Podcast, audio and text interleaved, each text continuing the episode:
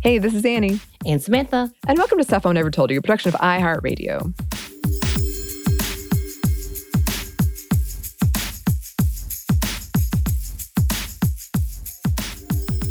So, quick content warning on this one. We are going to be talking about um, some sexual assaults and sexual abuse.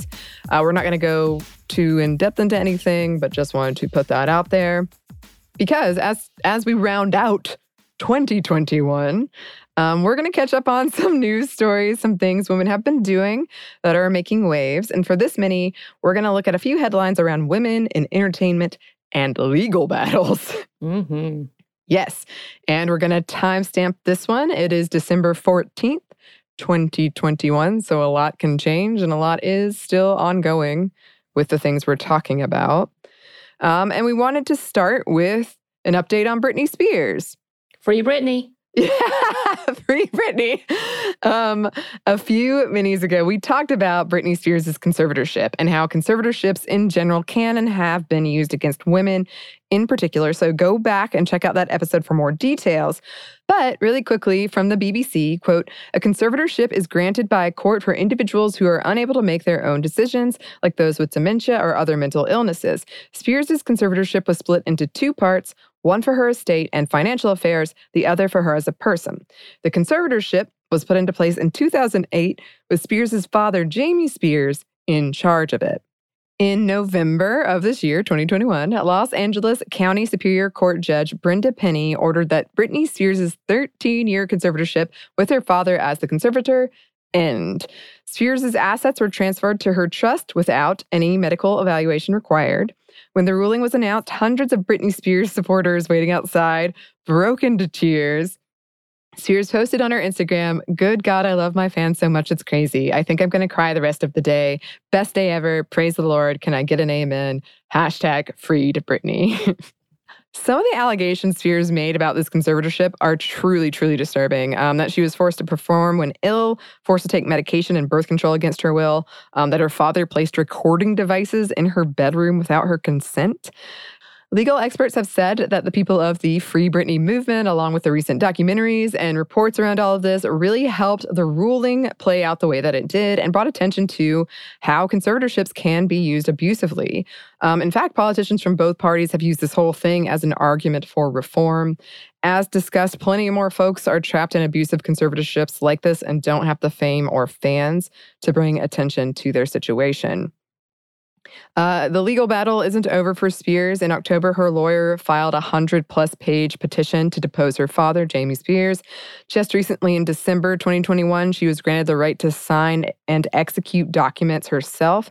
In the meantime, Spears has announced she's engaged and plans to take time to heal. Yes. And I also do love that she is coming after her haters when she's had to be quiet for so long yeah. Causing up some tea for us to be sipping on.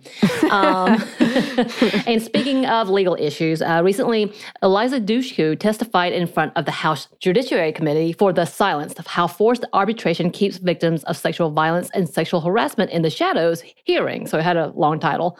Um, she was able to speak for the first time about her experience on the show Bull with Michael Weatherly, which, by the way, I think is still going think so. During her time on set, she had been sexually harassed and fired subsequently for trying to confront Weatherly for his behaviors. And she did this uh, just a private one on one with him, and the day after she was actually fired.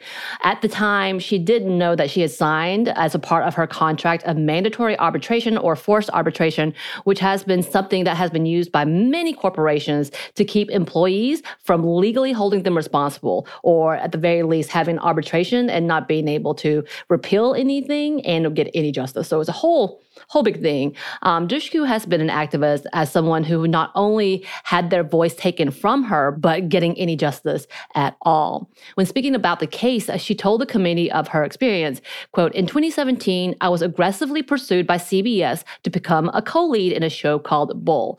I was told that the role would be a six-year commitment to play a smart, strong leading lady, a competent, high-powered lawyer meant to counterbalance the existing male lead lead, and that the role had been written specifically with me in mind, uh, which is not surprising. She's a really fierce person. However, she goes on, in my first week on my job, I found myself the brunt of crude, sexualized, and lewd verbal assaults. I suffered near constant sexual harassment from my co star, from Weatherly. And she testified that while on set, quote, off script in front of about 100 crew members and cast members, he once said that he would take me into his, quote, rape van and use lube and long phallic things on me to take me over his knees and spank me like a little girl. Um, and she continued in her testimony that in another incident she recalled, Weatherly shouted out that he and his buddy wanted to have a threesome with me and began mock penis jousting while the camera was still rolling. And then as I walked off to my coffee break between scenes, a random male crew member sidled up to me at the food service table and whispered, I'm with Bull, the show, and I want to have a threesome with you too, Eliza.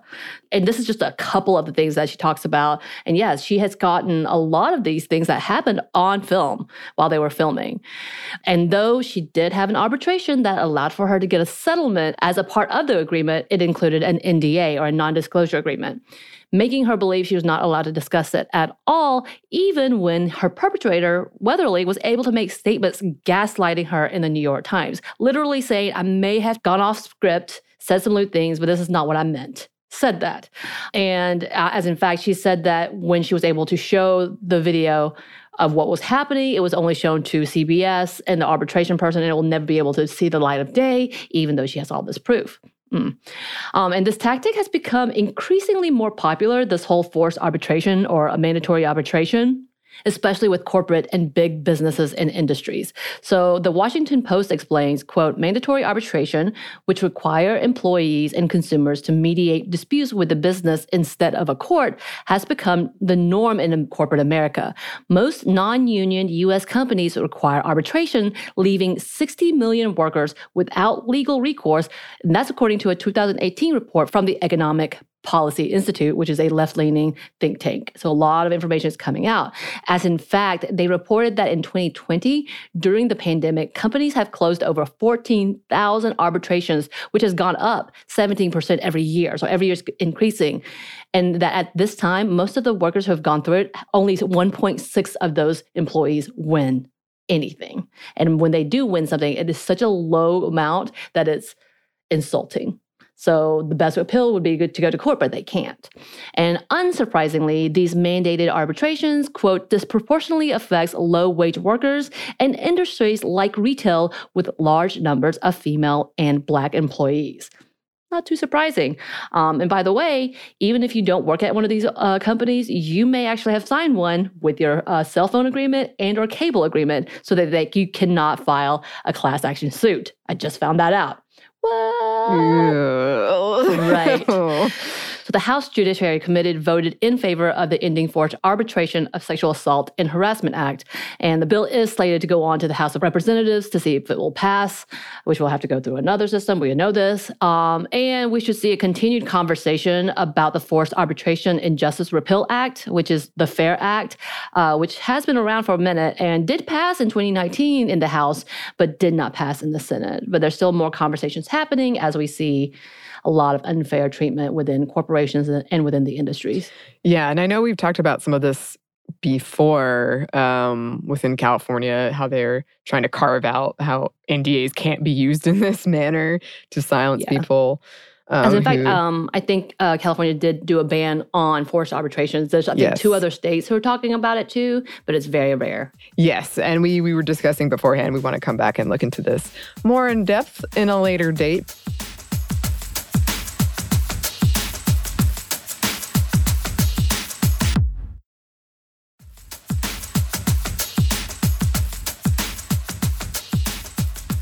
Um, we wanted to talk about something else we have discussed in past episodes, which is the lawsuit between Scarlett Johansson and Disney over a payment dispute around Black Widow and the implications for the entertainment world, especially women. So, quick update on that. As of September 2021, Disney and Johansson settled. Johansson said, I am happy to have resolved our differences with Disney. I'm incredibly proud of the work we've done together over the years and have greatly enjoyed my creative relationship with the team. I look forward to continuing our collaboration in years to come. Johansson is slated to work on a few upcoming Disney projects and is rumored to be returning as an executive producer position or something like that to the Marvel Cinematic Universe. The lawsuit was not pretty, and it was hard not to think Disney would have made the statements that this company did, the spokespeople did, if it was a male star in question, basically calling her selfish and implying she was being callous during a pandemic to ask for more money after they'd made a big statement about how Black Widow made $60 million on Disney Plus Premier Access. Money Johansson wasn't getting the same cut of as she would have for a theatrical release, which was what was intended to happen pre pandemic when contracts were signed. And Disney saw a huge stock market boost because of this. Um, so until then, Johansson had been in negotiations uh, with Disney and believed Disney would make a deal with her without having to go to court. Um, but then this happened. In the words of the complaint, it, quote, not only increased the value of Disney Plus, but it also intentionally saved Marvel and thereby itself what Marvel itself referred to as a, quote, very large box office bonuses that Marvel otherwise would have been obliged to pay Mrs. Johansson. Stars like Elizabeth Olsen, Jamie Lee Curtis, and Jennifer Lawrence have spoken out in support of Johansson, and many other actresses are considering similar suits. Um, like when we said when we first discussed this, if this is how they're treating her, Johansson, uh, who is one of the biggest stars out there right now, imagine the deals people without her resources are getting on movie sets, not just actors, but everyone involved.